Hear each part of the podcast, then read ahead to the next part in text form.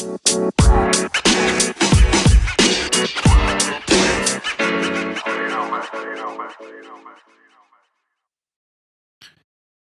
planının yeni bölümüne hoş geldiniz.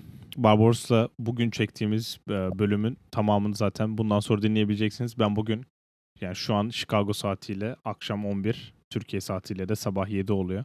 Milwaukee Bucks, Brooklyn Nets 3. maçından şimdi eve geldim. Ve maçta özel bir şey olursa, güzel geçerse bu bölüm başına bir 5 dakika ekleyeceğim diye söylüyorum bölümde. Zaten duyarsınız. Yani 2000'lerin ortasında oynanan bir e, Doğu playoff maçı izlemiş olduk. 86-83 Bucks'ın galibiyetiyle bitti. Ya ilk şöyle hemen kısa özet geçeceğim zaten. İlk periyot 30-11 Bucks'ın üstünlüğü vardı. 15 sayıyı Middleton, 15 sayı Yanis attı.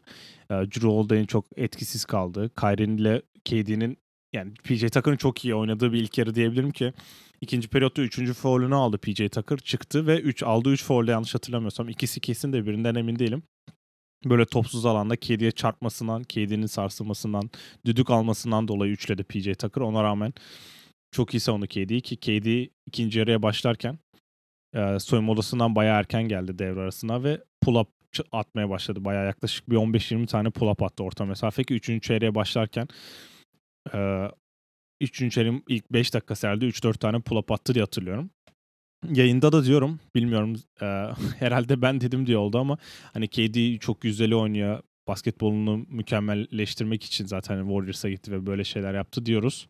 Ben çok diyorum özellikle. Bugün 28'de 11 attı ama ona rağmen maçın yani 4. periyotta Chris Middleton'la oynadığı düelloda arka arkaya 3 basket attı yanlış hatırlamıyorsam. Middleton 2 tane attı. Yani KD tek başına maçı getirdi. Kyrie de 22'de 9 attı ama yani Joel hücumda ne kadar kötü oynasa bile bakayım 14'te 4 atmış. Bugünkü maçı kazandıran basketi o buldu aslında Tonike ile. Yani Joel inanılmaz savunma yaptı. Ben e, Washington'a karşı da izlemiştim ve beni bayağı etkilemişti. Şimdi tekrar izleyince yani playoff'ta bu seviyede iki takımın da hani 86-83 bitti yani inanılmaz bir skor. Şu an Utah Jazz Clippers maçın 3. periyodun bitmesine 3 dakika var 82-74 yani. Ya bu seviyede Holiday inanılmaz fark yarattı diyebilirim savunmada. Ee, ve asıl konumuz herhalde Yanis'e geleceğiz. Yani Yanis 31 e, de 14 isabetli, 33 sayı 14 rebound. 8'de 1 üçlük attı. Yani şöyle bir şey diyeyim.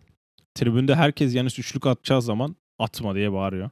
Soktuğu üçlük e, böyle bir tane orta mesafe soktuktan sonra olması lazım. O da girdiğinde zaten herkes çıldırdı ama ondan sonra geldi bir tane transition'da 17 saniye kala maçın bitimine de 2,5 dakika falan vardı. Geldi üçlük attı. Girmiyor yani o belli. Ee, bugün 9'da 4 foul attı.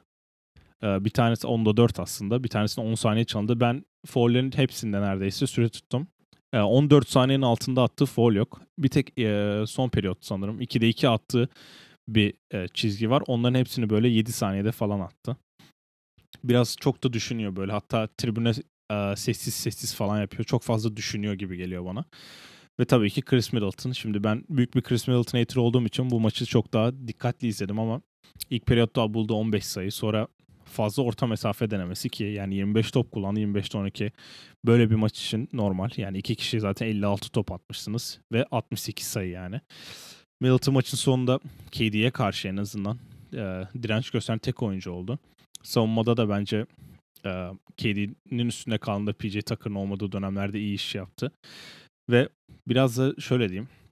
Brook Lopez'in 7'de 1 ile oynadı. PJ Tucker'ın 4'te 0 oynadı. İşte Joel Day zaten atamadı sayı. Bench'ten tekrar bakıyorum. Bobby Portis'in 4 sayısı zaten arka arkaya geldi. Connington'ın da son periyotta bir tane putback var. Yani kimse sayı atamıyorken Middleton çıktı en azından. All-Star'lığını gösterdi. O yüzden orada hakkını vereceğim. Brooklyn için de Joe Harris çok kötüydü onu söyleyebilirim. 3 sayı. Zaten 11'de 1, 7'de 1 üçlük atmış. Yani çok çirkin bir basketbol maçı oldu onu söyleyeyim. Ama e, Bucks'ın sezonu e, nasıl diyeyim? Yani 3-0 olsa sezonu büyük ihtimalle bitecekken Yanis'in e, 9-8'de bir üçlük atmasına ben anlam veremiyorum. KD'nin bu kadar kötü oynadığı maç sonunda tekrar eline şans geçti. 3 sayıken foul yapmalar KD orta sahanın oradan sokuyordu. Ama ona rağmen yani Bucks çok şanslı kurtuldu. Pazar günü ne olur bilmiyorum ama e, Bucks e, en azından hücum planını değiştirmezse ben sıkıntı olduğunu düşünüyorum. Yani yani 33 sayı attı 15'i ilk çeyrek. Middleton'da da olduğu gibi. Ya, transition'da bulduğu smaçlar dışında çok kolay basket bulamıyor gibi. Orta mesafe 2-3 tane soktu ama hala yani deniyor. Onun, yani Blake Griffin foul problemine girmesine rağmen üstüne gitme, gitmeyi bıraktı. Fade away falan da denemeye başladı. O yüzden yani Yanis'i kendisi önce bir çözüm bulması lazım. Çünkü Middleton'ın ben bir daha bu kadar domine edeceğini ya da Durant'in bu kadar kötü oynayacağını bir daha beklemiyorum. Ve tabii ki son olarak Drew maç kazandıran basketi attı ancak 9 sayı e, atmasını hiç beklemiyorum. Yani Bledsoe'yu aratmayacak bir performansı Bucks adına en azından savunmada karşılığını verdi ve yani şöyle bir şey diyeyim son olarak da Kyrie ile KD'yi izlemek ne kadar kötü atarlarsa alsın ikisi 50'de 20 atmışlar. Şimdi tekrardan baktım. 16'da 5 üçlük. Ama ikisi de e, form buldu mu yani çok az boşluk bulduklarında o kadar rahat bir basketbol oynuyorlar ki şu KD'nin son per, son periyot performansını tekrar izlemeyen varsa izlemesini öneririm. Ee, dünyanın aktif şu an herhalde en iyi oyuncusu olabilir. Yani bu kadar rahat, ya rahat olmasa bile öyle şutlar sokuyor ki kendini hayran bıraktı tekrardan. Ama Bucks maçı kazandı. Pazar günü neler olacak göreceğiz. Şimdi sizi bu sabah çektiğimiz bölümle baş başa bırakıyorum. Tuş 27'nin sunduğu Oyun Planı Podcast'inin 102. bölümüne hoş geldiniz. Bugün de Can'la birlikteyiz. Can hoş geldin. Hoş bulduk. Evet muazzam bir playoff bizleri e, zaten e, izliyoruz diyelim. Nasıl başlayacağımı bilemedim farkındaysan heyecandan ve e, yükselmeden e, nasıl gireceğimi de bilemedim. E, güzel bir playoff izliyoruz ve e, son hız devam ediyor. Konferans yarı finalleri de devam ediyoruz. Ve bugün de yeni bir playoff karnesi bölümümüzle sizlerleyiz. Öncelikle e, nasılsın iyi misin ona bir girelim. Hani nasıl İyi, gidiyor hayat? Herkes yolunda bu ara ara verdik. Birkaç haber de. Yani haber çoğunluğu olmaya başladı. Yani evet konferans finalleri başladı. Biz de bayağı bir ara vermiş gibi olduk aslında. 101'den 102'ye geçmek bayağı hani bana çok uzunmuş gibi geldi yani. Yani e, haberlerimiz var, ödüllerimiz var, verilen ödüller var, maçlar var. E, konferans final, yarı finallerini ilk iki günü atlattık. Senin e, bu akşam bir maça gideceksin. Evet. Öyle bir durum var. E, Bucks Nets serisinin 3. maçında tribünde olacaksın zaten. Geçen bölüm bunun e, nasıl diyeyim e, spoilerını vermiştin mi denir? Evet hani. evet. Yani gerçi burayı dinleyenler zaten büyük ihtimalle bölüm başına eğer maç güzel geçerse birkaç düşüncemi eklemeyi düşünüyorum. Zaten orayı dinlemiş olurlar. Eğer e, bölüm başında bir şey dinlemedilerse yine ikinci maç gibi fark 20 ya da 25 olmuştur diyebilirim. Evet bugün ne konuşacağız onları söyleyeyim. Ee, öncelikle e, tabii ki belli olan ödüller var. Bir de bir koç değişikliği haberlerimiz var. Onları bahsedeceğiz. Sonra da tabii ki eşleşmelere geçeceğiz. Bildiğiniz üzere Shamrock Podcast'imiz başladı. Geçen e, bundan önce bir bölüm yaptık. Boston Celtics olarak. Onda Boston Celtics ile ilgili tabii ki haberleri biz buradan vereceğiz ama tabii ki e, asıl e, Boston Celtics ile ilgili haberleri o podcast'imizden de alabilirsiniz diyelim. Senin eklemek istediğin herhangi bir şey yoksa, herhangi bir Women NBA, NBA, NCAA haberi varsa bir düşün bakalım. Bugün çok kalabalık bakalım. gündem o yüzden Women NBA düşüncelerimi sonra bir ara söylerim. Evet Yoksa dün de maç- maçtaydın bu arada sen. Beşin, beşinci maça gitmiş oldum Chicago'nun. Dün ilk kez galibiyet gördüm. Candice Parker'ın dönüşünü de izledik. Neyse. Onu da sonra konuşuruz illa. Günü gelir diyelim. İlla bir gün gelir diyorsun ve dediğin gibi haberlere geçelim. Yani zaten geçen gün e, bölümlerimizde de konuştuk. Terry Stotts'ın, Steve Clifford'ın ve Nate Bjork'un görevden ayrıldığını söyledik. E, zaten Brad Stevens da Basketball Operations'a geçti. Ve NBA'de şu anda e, 4 takımın Indiana, Boston, e, Portland ve e, Orlando'nun koçu yok. Evet. Sen de bir koç marketi bölümü yapmıştık hatırlıyorsan Evet, evet. bu sene. Yine öyle bir bölüm gelecek diye düşünüyorum. Yani çok konuşulan isim var. E, Clifford için e, Cel, e, Celtics, Bus, Blazers, Magic konuşuluyor. Mike D'Antoni için aynı şekilde keza böyle konuşuluyor. Ama tabii sezon sonuna kadar bunları gerçekten bilmeyeceğiz diye düşünüyorum ben açıkçası. Ya tabii zaten yani Bjork'un ayrılacağı kesin değildi. Dün kesinleşti hani yollar ortak ayrıldı diye. Şimdi yolu ayrılacak bir koç daha var tabii ki haliyle bence. Mike Budenholzer'ın buradan dönme ihtimalleri çok imkansız olsun, imkansız bence. Onu da yol ayrılacağı derken 5 koç eee, boşa çıkmış oluyor. Eee, Celtics dışında hiç kimsenin adaylarını da duymadık. Celtics'te hani asistanlarla görüşülmüş ama head coach isimleri de zaten Billups ve benzeri isimler var. Bir tek Jason Kidd'in Portland olayı var. Orada şu teori bir teori sunayım sana. Bunu başka bir yerlerde de duydum ama benim de aklıma gelmişti. Sen ne düşünüyorsun? Şimdi Lillard hiç böyle hani ben kararları medyaya söyleyen biri değil. Yani LeBron gibi her şeyi dikte eden bir oyuncu değil ya. Ya da en Hı. azından medya karşısında dikte etmiyor diyelim. Çıktı. Terry Stotts'ın kovulduğu günden hemen sonra ben Jason Kidd'i istiyorum dedi. Jason Kidd de iki gün sonra ben Yani Portland beni aday gördüğü için çok hani minnettarım ama teşekkür ederim deyip çekildi. Sence bu biraz bu arada bunun nedeni de Jason Kidd'in geçmişte yaşadığı olaylar. Ee, yaşadığı kötü olaylardan Portland taraftarlarının biz kombinelerimizi iptal ederiz demesi ve benzeri olaylardan Jason Kidd e, adını çekti deniyor. Ama bu biraz da Lillard'ın hani elinde bir koz olarak kaldı mı? Yani şimdi koç kim gelirse gelsin Lillard'ın istemediği bir koç geliyor olacak. Sence bu bir koz olarak geçer mi Lillard'ın eline? Yani biz seninle bundan önceki bölümde hatta Teristas kovulmadan önce dediğimiz şey hani buradaki hata Teristas'ın geç kovulması üstüne böyle bir süperstarın hani nasıl diyeyim eee, franchise superstar diyeceğim bunun için. Evet evet. Kendi istediği koçu getirememesinden dolayı da bir bağlantı olabilir mi diye zaten konuşmuştuk bir önceki bölümde Hı hı. ya da iki önceki bölümde Bir bölüm hatırlamıyorum önce. hangisini. Bir bölüm önce büyük ihtimal. Yani acaba Damian Lillard da istiyor mu çıkmak buradan ya? Ya Ya bilmiyorum ben de öyle düşünüyorum artık. Yani em, ya Portland acaba Damian Lillard'dan mı çıkmak zorunda? Ya ya çıkmalı mı acaba? Onu diyorum ben. Çünkü hani Jason Kidd'i istediğini söyledi. Ama Jason Kidd burayı kabul etmedi şu anda. istemiyor da. Ve hani hmm, ya CJ mi o mu falan filan diye düşünürken bir anda kendini başka bir yerde bulabilir yani Damian Lillard'da. Damian Lillard e, kontrat uzattı biliyorsun. E, önümüzdeki sene başlıyor ki yani çok fark olmuyor ama 33 yaşında 45, 34 yaşında 48 milyon dolar kazanacak. İnanılmaz yani, paralar var bu arada yani. Bu Portland'ın e, hani Supermax olayı, All-Star, All-NBA falan olduğu için Lillard'ın o konuda çok sıkıntısı yok ama sanki ya şimdi o kadar fazla o kadar e, franchise süperstarı az ki bence ligde.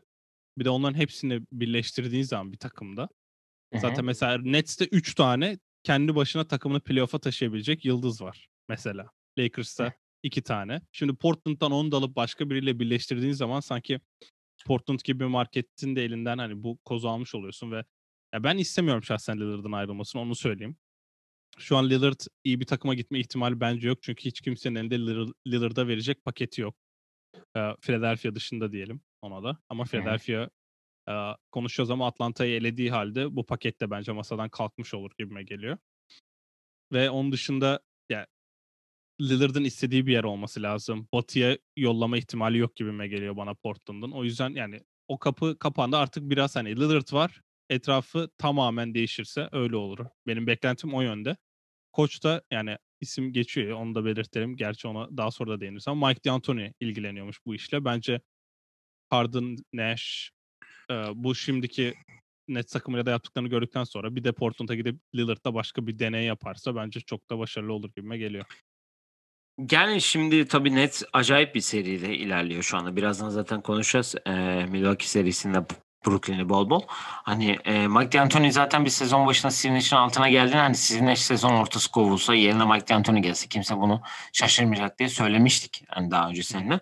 Ama Mike D'Antoni'nin oradan çıkışı yani Mike D'Antoni özelinde bakınca hani e, ben ona göre oynayacak bir takımın olması gerektiğini düşünüyorum. Çünkü bu Mike D'Antoni Pace and Space özellik olarak hani e, 24 saniyede en kısa sürede nasıl hücum edebiliriz e, bilincinde olduğu için hani 24'te daha top size geçince 20'de uçta atmanız da gerekiyor biliyor bazen.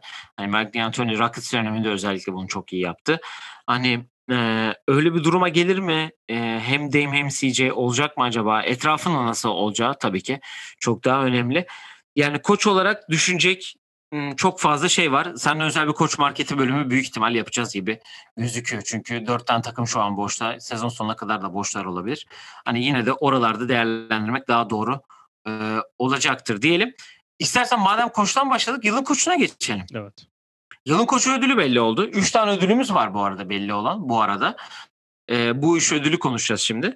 E, yılın koçu da belli oldu ve bence NBA tarihinin en büyük e, çalınmış Yok ya o kadar değil. Coach of the Year ödülünü e, Tom Thibodeau e, New York'la kazanmış oldu ve bunu ikinci kez kazandı. Bunu daha önce e, Chicago Bulls'la kazanmıştı ve e, birinci Tom Thibodeau 351 oyla e, bunu alırken ikinci Monty Williams ilk turda 45 oy yani ya şöyle diyeyim birinci tur oylarında e, alınan e, 100 oyun galiba 100 oy galiba var Evet. E, 45'ini almış. Monty Williams ikinci oldu. Quinn Snyder da 10. oldu. Ya ben şöyle diyeceğim. E,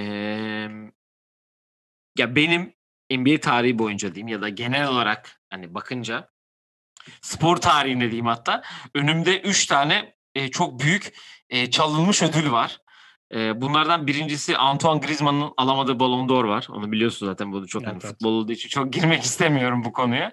Önümüzde Euro 2020 olduğu için hani burada tekrar aklıma gelince sinirleniyorum. İkinci senin e, en iyi savunmacı seçilmen. Tabii ki bu bence dünyanın en büyük e, nasıl diyeyim e, rigged ödülü hani böyle çalınmış Değil, ödül Top çalma kralı Üçüncü de bu olarak düşünüyorum. Çünkü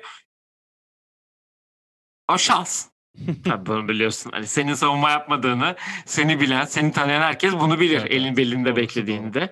Neyse burayı burayı özel bir podcast'e dönüştürmeden önce eee, ya ben nedense tabii ki Tom Thibodeau'nun yaptığı işe hiçbir zaman hiçbir şey demiyorum. Yani saygı gösteriyorum. New York gibi bir takımı R.J. Barrett'ı, Julius Randle'ı 48 dakika oynatarak Derrick Rose'u tekrar işin içine sokarak iyi bir iş yaptı. Playoff'a soktu.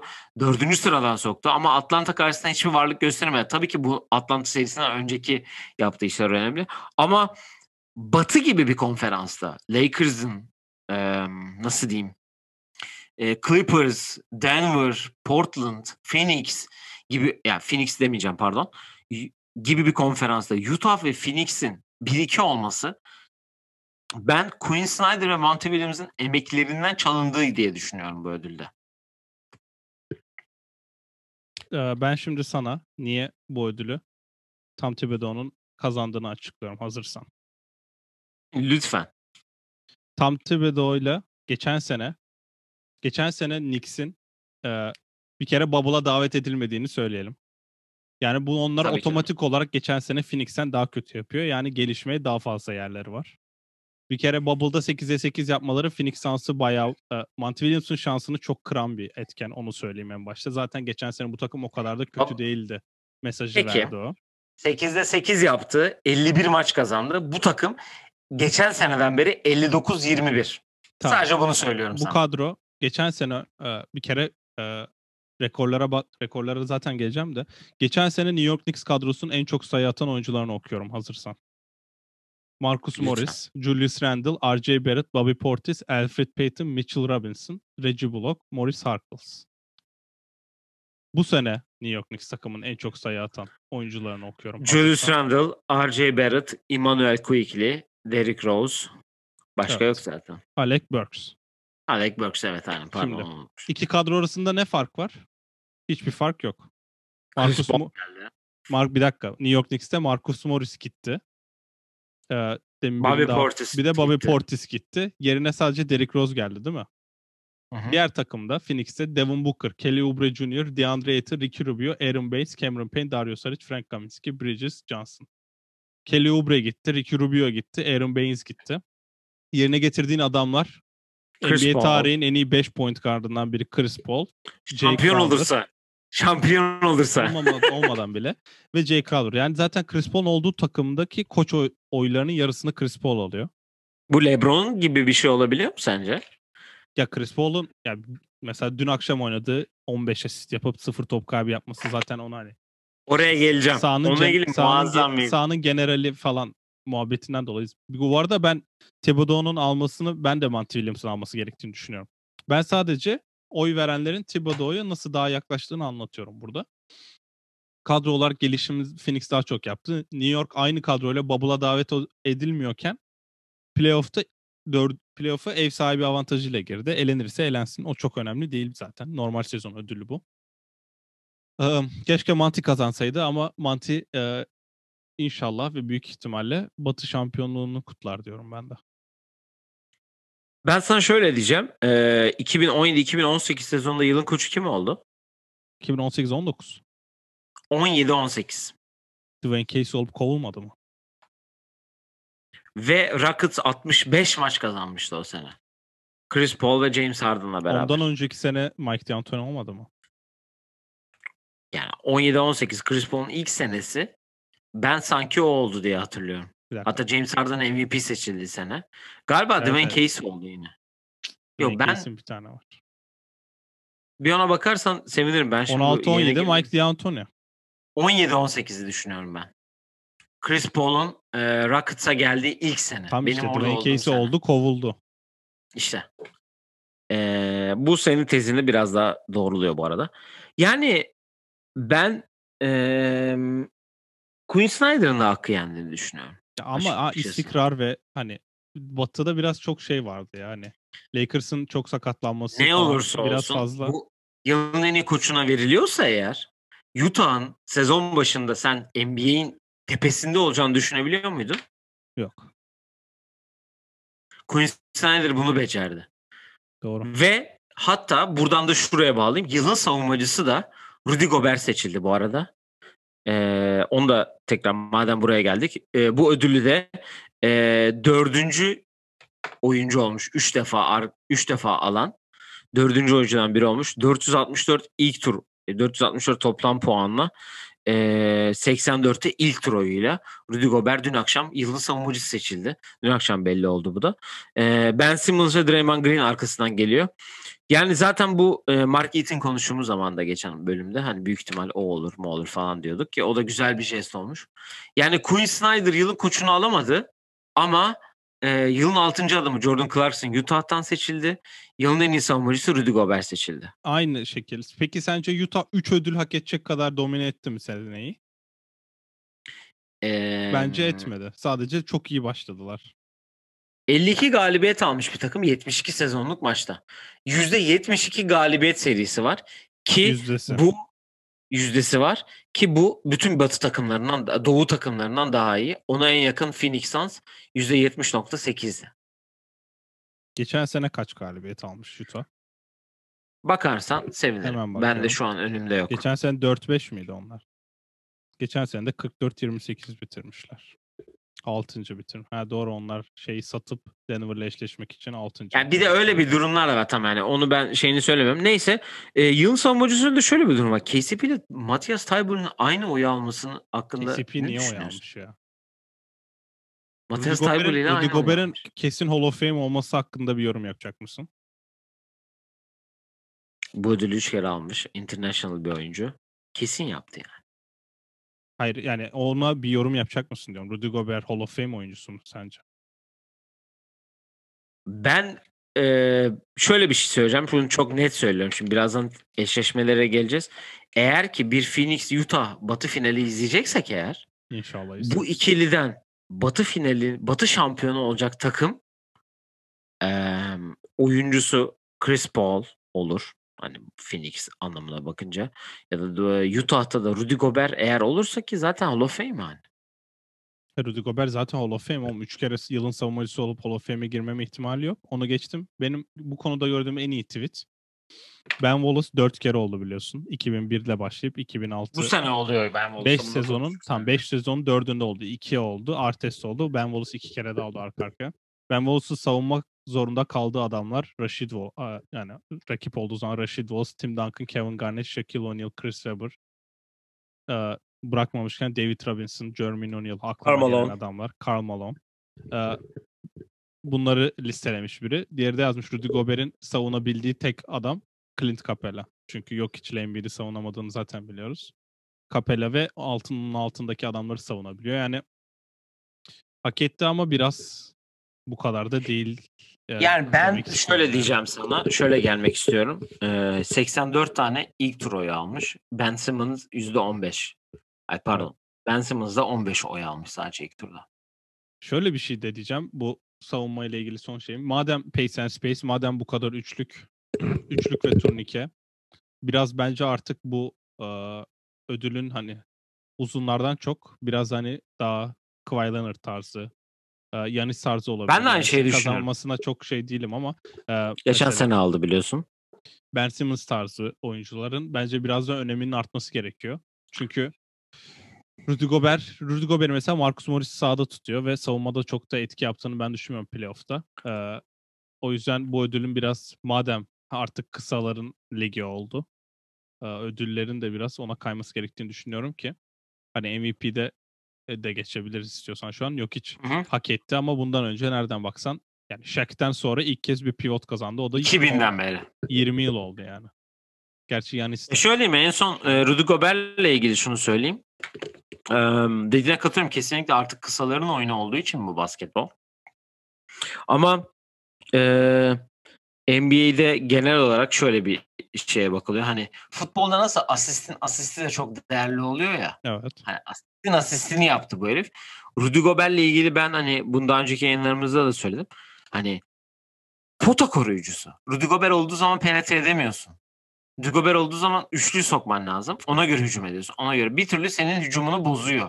Oradan da çok artık atıyor kendine. Tabii ki ben savunmacı olmasına hani şeyim yok. Ama e, birazdan e, Philadelphia Atlanta serisine geleceğiz zaten. Rakamlar. Ben Simmons şu oyunuyla kesin almıştı diye düşünüyorum yani. Ki bununla ilgili tweetle tweet de attım biliyorsun yani daha önce bilmiyorum Ya gördün bir şey diyeceğim. Hani Ben- Simmons'ın Ben savunması yaptığını ikinci maçta. Ben Simmons'ın yaptığını bir savunma değişimiyle Rudy Gobert şu an playoff'ta kime yapabilir? Hiç kimse yapamaz. Aiton'u çok iyi savundu. Evet tamam yenecek mi? Yenemeyecek. Çünkü Rudy Gobert'i ve sana çok yani. fan net bir şey söyleyeceğim. Rudy Gobert'in NBA finaline kadar gör, karşısında görebileceği uzunlar kim? Şu an Clippers'ta kim var karşısında? Zubac var. Morris. Girdi Marcus Morris var. Benim geçti. Aiton var karşısında. Ya Embiid'in Rudy Gobert'in e, nasıl diyeyim e, dans ettiğini biliyoruz beraber. 40 sayı attı Rudy Gobert'in üstüne ki ya şimdi ben Rudy Gobert'e kötü oyuncu da demiyorum bu arada. Hani bunu çok e- insan etrafta konuşuluyor işte bu oyuncu bu kadar olmuyor özellikle Shaq özelinde falan. Çok konuşuluyor. Hani evet bu ödülü aldı ama bu ödülü artık kısalara gitmesi gerektiğini savunuyoruz ikimiz dedim. Bu konu çok uzadı bu arada. MVP'ye Evet. geçelim istersen hemen. Oradan eee, sezonun da en değerli oyuncusu tabii ki bizim de tahminlerimiz olduğu gibi bütün NBA takip edenlerin de olduğu gibi Denver Nuggets'tan Nikola Jokic oldu ve 2000'den beri Can'ın da demin söylediği gibi bu e, ödül ilk defa bir 5 numaraya gitti. Jokic'in 5 numara diyeceğim çünkü hani 5 numaradan Öyle, oyuncu. Eee ilk tur 100 tane o- ilk turun 91 oyunu alarak 100 ilk tur oyunun 91 ilk turunu oyunu alarak e, Embiid'i ve Steph'i geride bıraktı ve e, bu ödülün sahibi oldu. E, Embiid ikinci sırada bitirmiş bu arada ve e, Steph de dördüncü, üçüncü sırada bitirmiş. Onu da kısaca not geçeyim. Ki burada enteresan bir şey var. Tabii ki Embiid'in hani MVP hak ettiğini biliyoruz. İşte pardon yok içinde Embiid'in de MVP hak ettiğini biliyoruz. Ama Embiid'in bu sakatlık e, sorunları şeyleri falan biraz onu aslında e, MVP oynamasına geride bıraktı. Ama e, yok hiç yani yok hiç yani. İlk defa bir ikinci tur draft seçimi MVP seçildi. E, Taco Bell reklamı varken draft edilen bir oyuncu Evet MVP seçildi. bir. İnanılmaz bir detay. Ve e, bu ödül e, tabii ki Yannis'ten sonra e, tekrar bir A- Avrupalı oyuncuya gitti. Evet. Ya şimdi Jokic ile ilgili çok diyecek bence bir şey yok. Zaten hak ettiğini biliyoruz MVP. MVP'yi hani hak etmeyen MVP bence uzun süredir yaptıklarından dolayı çok az kişi var. Ee, Kimdi yani, mesela? En çok birine- o şu MVP'yi hak etmedi dediğin kim var e, bence tarihte? geçen sene sene bitseydi ya Yanis'in bu kadar e, kesin kazanabileceğini söyleyemezdim. Ben sanki LeBron daha yakındı diyebilirim. Onu söyleyeyim. Onun dışında e, ben Steph'in unanimous kazanmadığı sene Harden'ın kazanması gerektiğini düşünmüştüm ama oradan da hani Steph hiç hak etmedi değil bence. Bizim e, iddiaya girdiğimiz sene Westbrook Harden da bence. E, yani Westbrook tabii seneleri triple double ortalamayla bitirince değeri biraz azaldı ama belki hiç yapamasa hiç yapılmamış bir şey 40 senede bir kere yapmış biri olarak alacaktı. O Hı hı. yüzden hani Jokic bence bayağı hak etti. Bence her maça çıkması bir kere çok önemli bir olay burada. Şimdi e, altında bitiren oyunculara bakalım. Yani Embiid, Embiid çok maç kaçırdı. Steph maç kaçırdı. Yanis hiç hak etmedi. Chris Paul e, görüyoruz ki Phoenix'in Bryant'ın seç, MVP seçildiği seneden beri ilk defa 82 maçın 80 o zaman 82 bu sene %100'üyle oynayan. 72. %100'üyle oynayan ilk MVP olmuş. O da 2008 olması lazım. e, Chris 2008. Paul bence zaten Phoenix'in en önemli oyuncusu olmadığını görmüş olduk. Luka yani diğerleri hak etmedi. E, Derrick Rose'un aldığı birinci sıra oyunun taraftar oyu olduğunu söyleyeyim. Çünkü ben bayağı Evet, bu arada. delirdim ilk gördüğümde. Öyle bir durum da var. Derrick Rose'a birinci tur e, oyu aldı bu, bu sene MVP seçiminde. Russell Westbrook'un da oyu var. Bu arada ligin en iyi 70. oyuncusunun da bir MVP oyu var. Bunda buradan hani Ben Simmons Şey niye oy almış onu anlamadım. Philadelphia'dan birine oy vermek için. Neyse. Ya yok hiç oyun olarak bence e, ne zaman adı söylense herkesin işte çok geç geldiği, keşke Prime'ını görseydik dediğimiz Sabonis'in e, 2020 modelini oynayıp e, hücumda Dirk Nowitzki'ye dönüşen ama NBA tane en iyi pasör uzunu olan biri oldu. Şu an yaptıkları da 2011-4 gibi. E, gerçi Dirk'in yanında oyuncular vardı. Şu an e, iki tane ilk beşin oyuncusu. Gerçi Will Barton'un dönmesine rağmen yine de kimsesiz playoff'ta takımı ikinci e, playoff'a ikinci e, tura taşıdı. Hak ettiğini zaten biliyorduk. Ben yok için mutluyum çünkü bunu seninle dün de konuşmuştuk. Denver tarihinin 15 numarası oldu ve forması emekli edilecek ki bu formayı ondan önce Carmelo Anthony giydi. Ee, ama Carmelo NBA tabii... tarihinin en iyi draftının 2-3 numarası bu arada. Heh, Chris Bosh Hall of Fame oldu neyse. Ee, e, Carmelo da olacaktır yani. 4 evet, altınıyla evet. büyük ihtimal olacaktır yani. Ee, o yüzden yani NBA tarihinin en iyi draft senesi 2003'tür mesela benim benim düşüncem açıkçası. Ve bu draftın 3 numarası Carmelo evet, Anthony. 96'da bu arada. Neyse onu illa bir ara tartışırız. Carmelo Anthony 4-5 ay bekleseydi kendi forması Denver'da emekli edilecekken şimdi onun yerine draft edilen 41. sıradan Taco Bell reklamı gösterilirken draft edilen çocuk Yok hiç. MVP oldu ve onun forması emekli edilecek. Yani bu biraz Denver e, franchise için de çok iyi bir haber. Çünkü işte bizde MVP var. Gelin birlikte oynayın ki yok içi izleyen birinin kesin birlikte oynamalıyız ben izle oynamak ben. isterim beraber öyle diyeyim sana. Ben de basketbol oynadım sen de oynadın. Ben de yok işte oynamak isterim ki, yani. E, o yüzden yani çok iyi bir haber ve tabii ki Avrupalı olması için oyunun ne kadar büyüdüğünü ama e, her Avrupalı'nın bir şey yaptığında da 92 olimpiyat takımına da kredi gitmesine biraz ben rahatsız olmaya başladım. Çünkü basketbolu yani basketbol 92'den önce Avrupa'da oynanıyordu. Onu da biliyoruz. Sadece yani. Amerikalılar bilmiyordu yani. Evet, Amerikalılar sanki onlar basketbolu Avrupa'ya getirmiş gibi davranıyor. 92 takımını biz de seviyoruz ama o kadar da değil. Neyse. E, geriye bir ödül kaldı bu arada. Onu da söyleyelim. Yılın çaylağı ödülü. Bakalım ne olacak. Onu da bekliyoruz. Büyük ihtimal Lamelo alacaktır diye düşünüyorum. Bizim tahminimiz oydu sen de biliyorsun. Ama bir co Rookie of the Year bir Edwards'a bölüşürler mi bilmiyoruz. Bu kadar geçe bırakmalarını da anlamış değiliz bu arada. Çünkü hiçbir çayrak e, batı e, ne doğu ne de batı yarı finalinde var yani. Diyelim eşleşmelere geçelim. E, madem yok işten devam ettik. Suns Nuggets'a başlayalım. E, iki maçı da Phoenix'in kazanmış olduğunu görüyoruz. içeride 2-0'la e, seriyi e, ilerletiyorlar şu anda. Ve iki maçta da ciddi bir şekilde özellikle dün akşam e, inanılmaz bir hmm, üstünü kurdular diyelim Denver'a. Daha geniş kadrosu olan, daha e, rol oyuncularını bu işin içine sokan e, Phoenix özellikle Michael Bridges üzerinden geçeceğim ben çünkü. Hani dün pardon ilk maç 23 sayı atıp ikinci maçta e, 16 sayıyla takımını ilerletip ve tabii ki e, yok için ilk maç 3 asisti olup ikinci maçta da 6 asist olması. Bunu seninle konuşmuştuk zaten. Ki dördüncü çeyrek yanlış hatırlamıyorsam. Yani e, Phoenix Lakers serisine göre daha rahat oynuyor gibi gözüküyor. E, onu söyleyeceğim çünkü iki maça da bakınca özetlere bakınca yani maçları izleyince tekrardan diyeyim özetlemeyeyim de hani maçları izleme, izleyince yani e, takım olarak oynuyorlar. E, herkesten katkı alıyorlar. Jay Crowder'ından işte Cameron Payne hala prime Cameron Payne evet, rolünde evet, oynuyor. Ee, işte Michael Bridges olsun, Chris Paul ve Devin Booker ve Aiton zaten her zaman seviye inanılmaz ilerliyorlar ki Chris Paul'un son 3 maçta 36 asist ve 2 top kaybı ortalaması var. Yani evet. 36 asisti var, 2 top kaybı var ki bu senin özel ilgi alanın e, asist ve top kaybı oranı. Yani Monte Morris'i övdük ama babacım ilk maç onda bir atarsın. 4'te 0 atarsın falan. 2 sayıyla 6 asiste olmuyor bu işler. Buralarda oynamak lazım. Ya ben 3. ve 4. maçı şöyle düşünüyorum. Aslında 3. maçta bir tepki bekliyorum. Ee, genel olarak oku yani herkesin genelde 3. maçlarda çünkü yer değişiyor. Seri Denver'a geçiyor. Denver'ın bir tepki vermesini bekliyorsun. Ama bu seri daha biraz daha böyle nasıl diyeyim 5 maçta bitecekmiş gibi gözüküyor açıkçası. Ya ben de senin dediğin yerden devam edeceğim. Çünkü burada bence Denver'ın Denver üzerinden yorum yapacak pek bir durum yok. Phoenix çok iyi ve çok iyi basketbol oynuyor yani. İlk beş başlayan herkesin çift tane atması, kenardan gelen bedavaya para karşılığında aldıkları Torrey Craig'in de çift tane çıkması ki yani şöyle bir durum vardı. Bunu genelde biz tabii başka bölümlerde Paskat'ta konuşuyoruz ama hani mesela Larkin yokken Efes zaten 13 sayı öndeydi.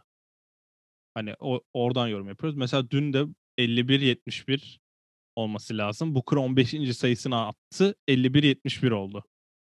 Yani Booker'ın 35 atmadığı, mesela Lakers maçına başlamadığı gibi bir maçta bile playoff'un ikinci turunda 20 sayı fark bulabiliyor bu takım. Ben burada sözleşmesi yakında bitecek olan e, DeAndre Ayton'un da zaten max kontratı herhalde hak ettiğini söyleyebiliriz. Zaten sırf birinci pik olmasından dolayı. Buraya, oynuyor. buranın, buraların oyuncusu oldu. Mikael Kesin. Bridges'in sözleşmesi bitiyor ve Chris Paul da zaten bu seneye 40 milyon değil de 3 sene 100 milyonluk bir teklif istediği ortada dolaşıyor. Bence Phoenix bu başarı yakalamışken de tutmak ister zaten. Hani sağlık sorunu Chris Paul'un eski eskisi senelerdeki gibi değil. Çok şanssız bir olaydan sakatlandı ama zaten senin de dediğin gibi o istatistiklerle geri döndüğünü de görmüş olduk. Denver için de şöyle kısa bir şey diyeyim. Çünkü Phoenix yani o kadar fazla domine etti ki Denver'ı yorumlayacak tek olay Michael Porter Jr.'ın sahada kaldığı an savunmada e, nasıl diyeyim direnemiyorlar bile. Çünkü Michael Porter inanılmaz eksi yazıyor. Yani fazla yardıma gelmek Çok istesen kötü oynuyor Phoenix, ya. Phoenix topu çok iyi dolaştırıyor. Michael Porter hücumda mesela 8'de 0 ile başladı dün yanlış hatırlamıyorsam ya da 7'de 0. E orada artı yazmayan kişi savunmada eksi yazdığında zaten fark buralara geliyor. Ona bir çözüm bulmaları lazım. Bir de tabii ki şimdi lokasyon değişimi yani Clippers serisinde de gördük. Belki herkes deplasmanda kazandı ama ya Denver'dan 2-2 dönülürse ben şaşırmam ya da 3-1, 4-0 ol- olursa bile şaşırmam. Ya bir önceki yani bir sonraki skor her şeyini açığız demek istiyorsun yani. Yani bu üçüncü maçta Denver'ın vereceği tepkide biz bence bu serinin gidişatını görmüş olacağız. Ama bunu geçen seride de söyledik. Bence olmadı. Şimdi de söyleyelim. Ee, geçen dediğimizde hemen sonraki iki maç böyle oldu. Bir Devin Booker maçı bekliyorum. O da yakın tarihte gelir gibime geliyor. Ya Devin Booker bu takımın en iyi en böyle baktığın zaman kağıt üzerinde bu takımın en iyi oyuncularından biri olarak gözüküyor zaten hani. Bunu biliyoruz ama yani ben genel Chris Paul'la alakalı şunu söyleyeceğim ve diğer seriye geçelim sonra. Yani iki sene zaten Rockets'ta yani ilk sene Rockets'ta yaptıklarını çıplak gözle izledik. Ve onun serisi Batı yarı finalidir yani. O zaman Utah karşısında da muazzam bir seri oynamıştı ki sonrakinde Batı finalinde Golden State'e inanılmaz bir seri oynadı. Ama şanssız sakatlık senin de dediğin gibi bir onu e, geriye attı biraz. Peki sakatlanmadığı sene ikinci tur e, Warriors'a karşı Kevin Durant'siz elendiklerini konuşmayacak mıyız hiç? Onu merak ettim de. Oraya gireriz. Orada çok büyük hatalar var. Oraya gireriz. Orada Curry'e ikinci devre 30 sayı attırıp Toyota Center'da maç vermeler falan. Bu takımın bak bu ekibin 7. maçta Toyota Center'da maç vermişi var. Onun için hani şeye bile girmiyorum. 27 tane üçlük sokamamış. Bunu ayrı bir yayında konuşalım. Yani yanındakileri cidden çok iyi yapan bir insan. Yanındakileri hani bu kadar etki eden hani bir oyuncu ben NBA tarihinde başka çok fazla hatırlamıyorum açıkçası. Yani bunu hem canlı gördüğüm için hem de e, şimdi zaten Phoenix'e geçen bölümde söyledik. Bu ta- bu adam Oklahoma'yı da playoff'a soktu. Şimdi Phoenix'i de ligin en iyi ikinci takımı yaptı üstüne. Belki de NBA finali oynatacak. Anlatabiliyor muyum? Evet. Başka bir role büründü. Clippers'daki rolünden başka bir roldeydi. Onun için hani bu dediğim gibi 5'te biterse hiç şaşırmayacağım yani bu seri. Onun için hani yok hiç belki bir tepki verir. Hani şimdi Denver seyircisi önünde MVP ödülünü alacak Evet, falan evet. filan böyle bir hani böyle nasıl diyeyim bir o güç iner aşağı belki ve onu e, nasıl diyeyim kazanır diye düşünüyorum açıkçası diyelim. Batı'nın diğer eşleşmesine İki- gelelim. iki- son bir iki şeyle bitireceğim. Ee, Phoenix ve Chris Paul'la ilgili. Bir tanesi e, çok küçük gözükebilir ama bu e, bence Chris Paul'dan başka bunu NBA'de yapan çok az kişi var bence. Hatta ellese yani. 5 kişi yapmıyordur. 5 guard yapmıyordur ya da 5 playmaker bunu yapmıyordur. Mesela DeAndre Ayton istenmeyen bir şekilde switch yaptı. Atıyorum. Denver'da bunun örneği yok ama Utah'tan gidelim. Donovan Mitchell'ın üstünde kaldı. Donovan Mitchell switch'i gördünce isolation oynadı ve şutu attı kaçırdı. Top Phoenix'e geldi. Savunma reboundu alındı. Chris Paul topu getiriyor. Chris Paul DeAndre Ayton'a ne kadar kötü bir hücum olsa bile artık post-up'ta topu veriyor. Çünkü ona ödül bu. Diyor ki sen savunmada bu kadar efor sarf ettin. Bunun karşılığını da böyle alırsın diyor. Post-up'ta ona topu veriyor. Sayı olsun olmasın DeAndre Ayton'a bu özgüveni veren bir oyuncu. Ve bunu da NBA'de yapan çok oyuncu yok. İkinci örneğim de İkinci diyeceğim de James Harden'ın ne seviyelere çıktığını gördük. Devin Booker'la ne seviyelere çıktığını gördük. Buradan rahmetli Davis Stern'ü de analım. Keşke Chris Paul'u bir de o zaman Kobe Bryant'la görseydik ne kadar uyumlu olacaklarını. 2010 tabii 2010'da keşke görseydik diyorum. Evet ya onu ben de görmek isterdim biliyor musun? Ki yani e, 2008'de olimpiyatlarda gördük, 2012'de de gördük de kulüpte yani kulüpte görmek çok farklı bir seviye olurdu. Gerçi Lakers oradan iki yüzük kazandı ama. İşte belli olmaz. Chris Paul'un yüzü olacaktı. Neyse e, Batı e, eşleşmesine geçelim diğer bir eşleşme. Diğer bir eşleşmeye geçmeden önce biz yayını yaptığımızda daha 7. maç oynanmamıştı. Burada bir ses Evet. çıktı. Hı. 6 ve 7. Dur, Chris 7. Paul bu maç arada ama. iki, iki yüzükten sonra reddedilmiş takas. 2011'de pardon. Özür dileriz. Evet. Ee, Clippers ve e, Dallas'ın oynadığı bir 7. maç var bu arada. Yani o maçla ilgili sadece şunu söyleyeceğim. Bence Dallas'ın neden kaybettiğini çok iyi anlatan bir maç. Ee, Dorian Finney-Smith ve Luka Doncic'in 18'de 9 atması ve geri kalan ismi Luka Doncic ve Dorian Finney-Smith olmayan oyuncuların 18'de 1 atmasından dolayı bence Dallas o maçı kaybetti. Onun notunu almışım. Tabii ki bütün takım olarak çok iyi oynadılar bu arada. Onu da söylemek istiyorum. Ee, Luke Kennard ve e, Terrence Mann'den 24 sayı. Marcus Morris ve Reggie Jackson'dan da 38 sayı bulmuş o gün. Clippers ve e, 7. maçta geçerek Utah rakibi oldu. Ya şimdi bu maçı biz bir maç oynamış e, olacak. Bu akşam ikinci maç oynanacak. Onun için tek maça göre yorumladığım zaman zaten e, burada tek söyleyeceğim bir şey var. Tabii ki Playoff P is back. Yani Paul George playofflara gerçek anlamda giriş yaptı. 17'de 4 atmasıyla Joe Ingles karşısında görünce e, ellerinin titremesiyle diyeceğim. Çünkü e, ya doğrusu şöyle not almışım. Devre 67 60-47 Clippers üstünlüğüyle geçilmiş ve Clippers bu maçı kaybetti. E, 112 9 kaç? Yanlış yazmışım bu arada. Bu kadar değil ya. Bakayım. Söyle bir şey ama. 112 109. Evet, 112 109. 100, buraya çünkü 112 90 yazmışım. Bir yanlışlık var diyorum ama. Eee, devre dediğim gibi Donovan Mitchell'ın 45 sayısı var ki ben e, bununla ilgili sana sonra bir soruyla geleceğim. Marcus Morris ve e, Reggie Jackson'ın 20'de 7 atması. Luke Kennard ve Jordan Clarkson'ın bench'ten gelerek bir savaşı var. 18'er sayı bu arada. Luke Kennard'ı biraz devreye soktular ama Donovan Mitchell ne zaman o karşısında görse potaya kadar gidiyor yani çok rahat. Yani Paul George'la ilgili şunu söyleyeceğim. Ben Paul George'a Oklahoma'ya geldiğinde çok güvenmiştim biliyorsun. Russell Westbrook, Paul George, Carmelo o bu takım batı finali oynar NBA finali daha iyi oynar falan getirmiştik biliyorsun. Ama Joe Ingles'ı gördüğü zaman yani 2018'de kaybettiği 4-2'lik bir seri var Utah biliyorsun. Ee, orada sağ içi %40 atmış Paul George. %30 üçlük atmış ve 24 sayıyla oynamış. Yani 17'de 4'ün böyle bir açıklaması o. Joe Ingles'ı görünce eli biraz şey oluyor. Sana şöyle bir soruyla geleceğim. Bu seriyi sana öyle bırakacağım. Ee, emekli olmuş oyuncular arasında Donovan Mitchell'a en iyi mentorluk yapabilecek oyuncu Dwayne Wade değil mi? Ee, yani evet. Zaten takım sahibi olmasının ve hani kenarda verdiği e, yani eliyle gösterdiği hareket hani bir şeyler anlatıyor belli. Maskeden zaten göremiyoruz ama. Ee, Dwayne bir- Wade'e oyun tarzı biraz benziyor ama ben e, Donovan Mitchell'a 45 sayı atıyor. Biraz e, Iverson diyeceğim ona. Çünkü o Iverson mentalitesinde hani mesela geçen bir final serisinde gördüm. 36 şutta 47 sayı mesela. Bu e, Donovan Mitchell'ın da attığı 45 sayı 33 şutta mı ne olması lazım? Hı hı. bu yıldız oyuncunun e, durmadan penetre edip bir şey yapması, şut kullanması, rakip savunmayı hep o parmak ucunda tutması bir baskı kuruyor. Ki bunu zaten e, e, Clippers'a bence yapmaması gerekiyor. Yani Clippers'ın ilk turda gördük evet e, Luka çok farklı bir basketbol oynuyor ve oynatıyor ama Utah gibi bir takıma karşı özellikle Donovan Mitchell artık bence switch yapmaması gerekiyor. Yani bu bitti yani. Sen Donovan Mitchell switch yaptın da Luke Kennard zaten getiriyor. Zaten Luke Kennard'ın yanında çok rahat sıyrılıyor. Ne kadar iyi oynarsa oynasın da. E, Utah'ın yaptığı en iyi iş hücumda e, close out'a atak yapmak ve üçlük atmak. Zaten üçlük hem yüzde olarak hem de kullanma açısından. Yani ilk periyotta 20'de 1 mi ne attılar? Öyle bir şey olması lazım. Sonra hani bir evreye geldi. Utah kullandığı üçlükler hani artık girecek yani. O kadar boş atıyorlar ki zaten kendi sahasında oynuyorlar.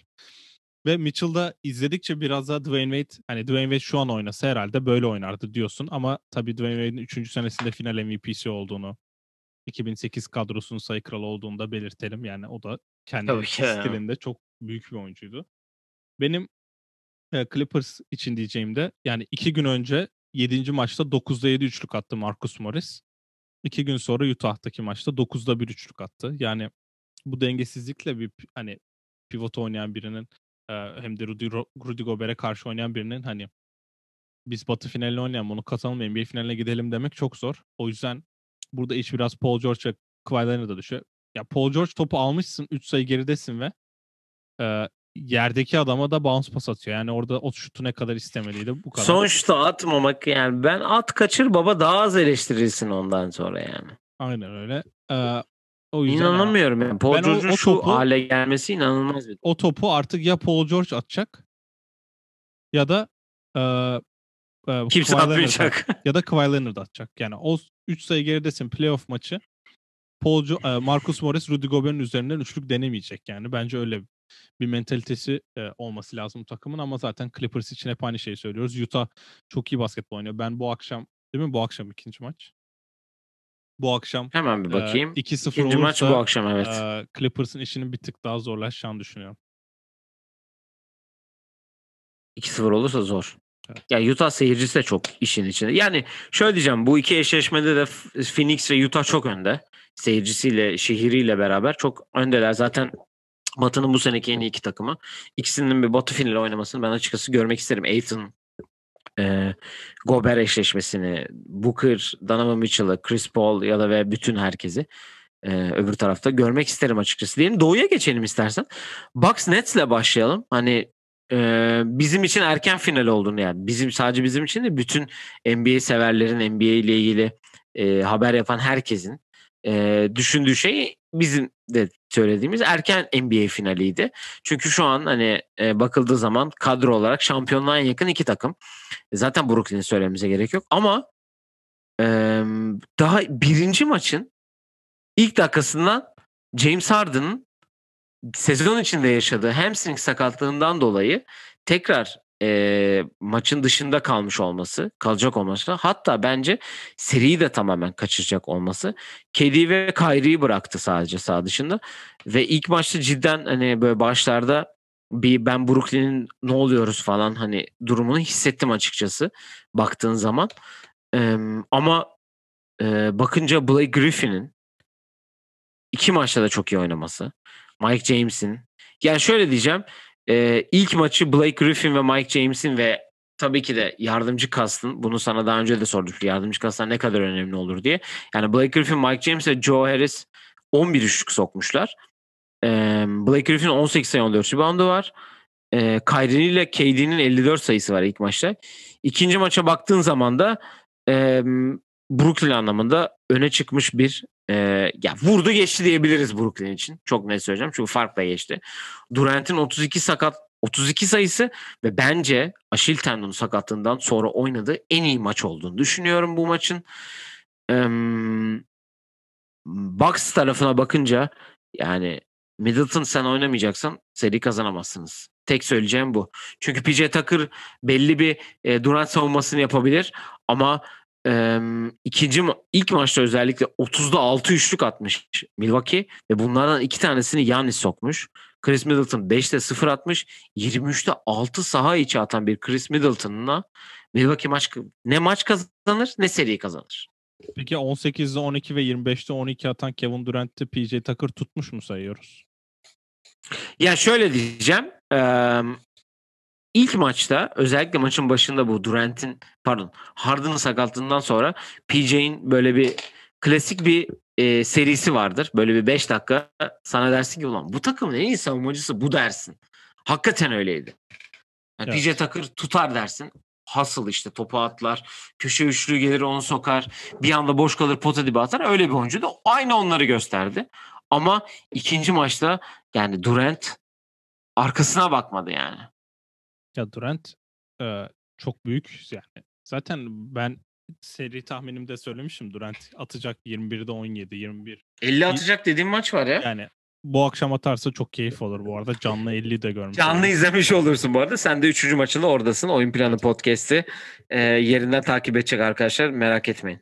Ee, Bucks kaybederse Chris Middleton haterlığıma geri döneceğim. Onu tekrardan belirtmiş olayım. İkinci maç 25 mi ne attı? Onu göstermek çok keyif çünkü hiç kimse 9'da 0 başladığını hatırlamıyor. Maç zaten 30 17 olmuştu. sayı atmış.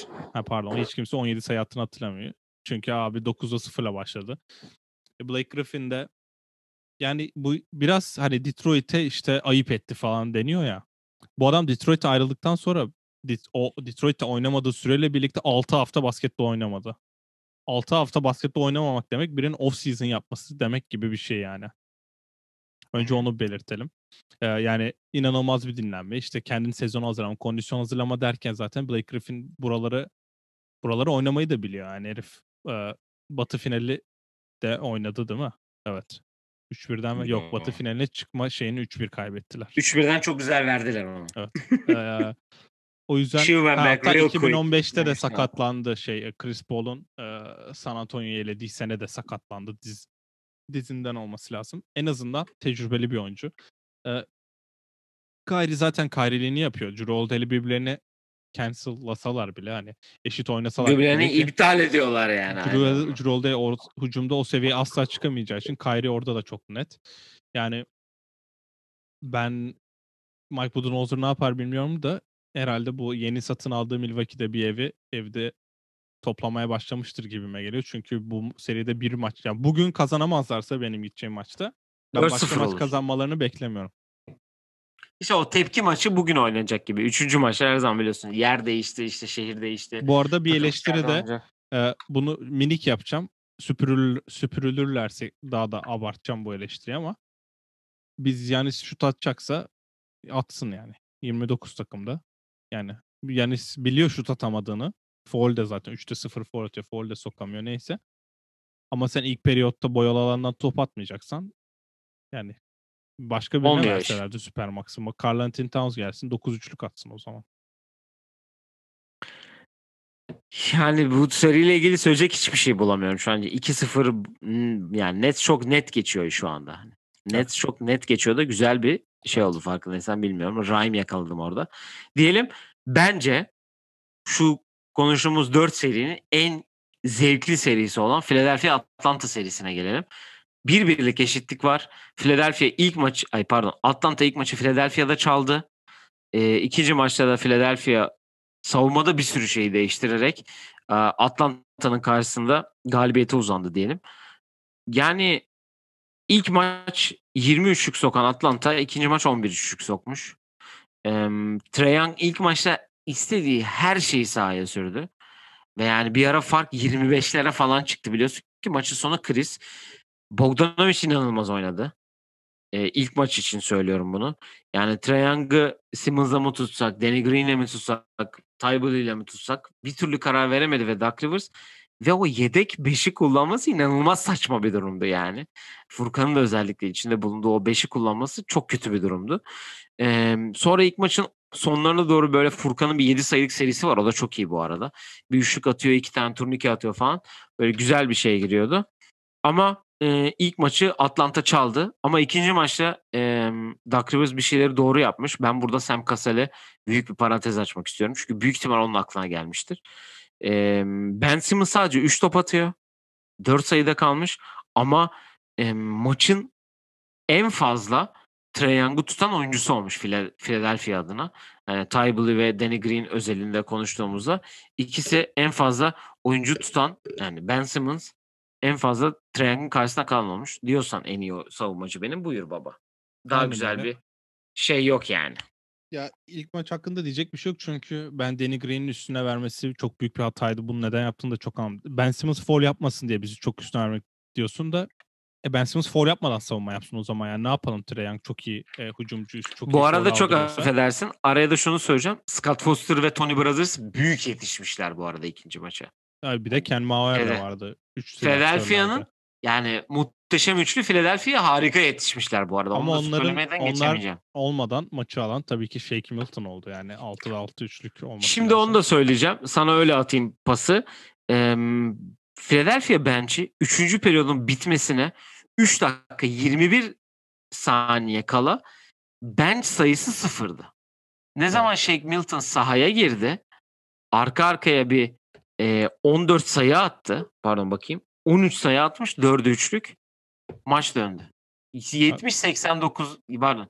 80-79'dan maç döndü. Üçüncü periyodun sonu olması lazım. Fark 4 iken Shake Milton üçlük buluyor ve 7 ile bitiyor. Yani o 4 ile 7 arasında bayağı bir fark var. Yani Shake Milton olmasa belki Furkan yapardı. Furkan olmasa hani bu deniyor okey ama Shake Milton rotasyon dışıyken bir anda böyle bir katkı vermesi tabii ki kendine bir yer bulmuş oldu. Ama Atlanta'da da bu silahlar var. Ee, bu arada söylemeyi unuttuk sanırım ama DeAndre Hunter sezonu da kapadı tabii. Evet bu arada öyle bir haber var. Ee, unuttum. Atlanta'da hiç kimse çıkıp bu hamle yapmadı. Özellikle John Collins ve Capella'nın kaç 17 sayı mı John yaptılar toplam? Öyle olması John lazım. Collins Yani. 8 sayıyla oynadı. Capella 11 sayıyla oynamış. Yani ikinci ikisi 19 sayı attı. maç. Embiid 40 attı Pardon. galiba. 10 sayı atmış ikinci maç. Yani işte Embiid'in 40 attığı maçta da böyle sen kendi uzunlarından bir şey alamıyorken Atlanta'nın kaybetmesi normal ama zaten Philadelphia'dan 1-1 dönmek herkes için daha da yararlı. Şimdi Gaz biraz Philadelphia'nın arkasında ama evinde bir Trae Young. Bir de Ben Simmons'a karşı oynadığı bir 48 dakikayı da görmüş olduktan sonra onlar da bir değişim yaparak ben Atlanta'nın e, yarınki maçı daha favori olduğunu düşünüyorum. Ya Atlanta büyük ihtimal dediğimiz gibi iki maç orada çalması çok önemli. Yani 3-1 dönerse şaşırmayacağız. Çünkü Philadelphia o dağılmaları yaşıyor aslında. Ee, Nate McMillan eminim bir çözüm bulacaktır. Çünkü e, Trae Young savunmasına Ben Simmons'ın geçmesi demek Tra- e, Nate McMillan'ın da bir adjustment yapması gerekiyor yani. Ee, Collins'in 8 sayısı tabii ki çok büyük e, bir eksi oldu onlar için. Philadelphia bak tarafına gör, döndüğüm zaman da ilk maçta bir o yediğim o saçma yedek 5 var. İşte Dwight Howard, e, Seth Curry, Furkan var bunların içinde. Tyrese Maxey. Yani böyle e, bu Spider-Man mimi var ya herkes Evet. birbirini gösterdi. Öyle bir 5 var sahada ve maç orada 25'e çıkıyor. Doug Rivers ikinci maçta bunu yapmıyor. Ne zaman olursa olsun yedekleri bile sokuyor. Second unit girdiği zaman bile sahada ya Joe, Joe Harris dedim bu arada. Ya Tobias Harris ya Ben Simmons ya da Joel Embiid oluyor. Bunu anlamış okey. Buna da okeyiz. Benim sana sorum şöyle gelecek ve bu seriyi istersen de öyle kapatalım ve sona doğru yavaş yavaş geçelim. Hmm, Joel bir sakatlığı var bildiğim üzere. İlk maçın sonlarında da bir pozisyonda da böyle dizi hafif şey oluyor. Eee Vallahi çok sakatmış gibi gelmedi bana. yani çok üst düzey bir tempoda oynanıyor. Ve em, sence tempo böyle yüksek olduğu sürece bu seride çok te- yani diğer 3 seriye baktığımız zaman ve bu da dördüncü seri olduğunu düşünürsek tempo çok yüksek. Ve bu yüksek tempoda Embiid'in e, Atlanta'da ya da herhangi bir şeyde se- seriyi çıkarabileceğini düşünüyor musun sen? Embiid sanki çıkaracak ya. Yani o kadar sıkıntı yokmuş gibi ya. Vardır ama sanki çok yok gibi ya. Ya bana da çok böyle şey gelmiyor. Çünkü birinci maçta bir pozisyonda böyle öyle bir düşünce dizde çünkü menisküs yırtı yani. Şimdi menisküs benim hani böyle bir sakatlığım olmadı. Ee, yaşayan arkadaşlarıma sorunca hani çok ciddi bir sakatlık gibi gözüküyor ve yani böyle de lanse edildi açıkçası. Hani çok yüksek tempo, sürekli koş koşu olan bir tempo. İlk maç özellikle hani ben izlerken yoruldum açıkçası. Ve e, Atlanta'nın daha işine gelecek bir tempo olduğunu düşünüyorum. Çünkü işte bu Bogi olsun, Kevin Huerter olsun, Solomon Hill bile çok büyük katkılar verdi ilk maç.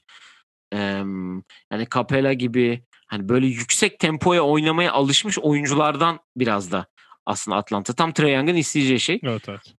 Ee, Philadelphia biraz daha orada geride kaldı. Daha böyle sete set 5'e 5 ofenste daha fazla e, sanki yaratabilecek oyuncuları var. İşte post-up'ta Embiid gibi, dışarıda Tobias, işte Seth, Danny Green. Danny Green daha hiç seriye giremedi mesela. Hani Seth'in daha biraz daha Danny Green'den daha fazla olduğunu düşünüyorum ben hani bu Evet, seride. evet.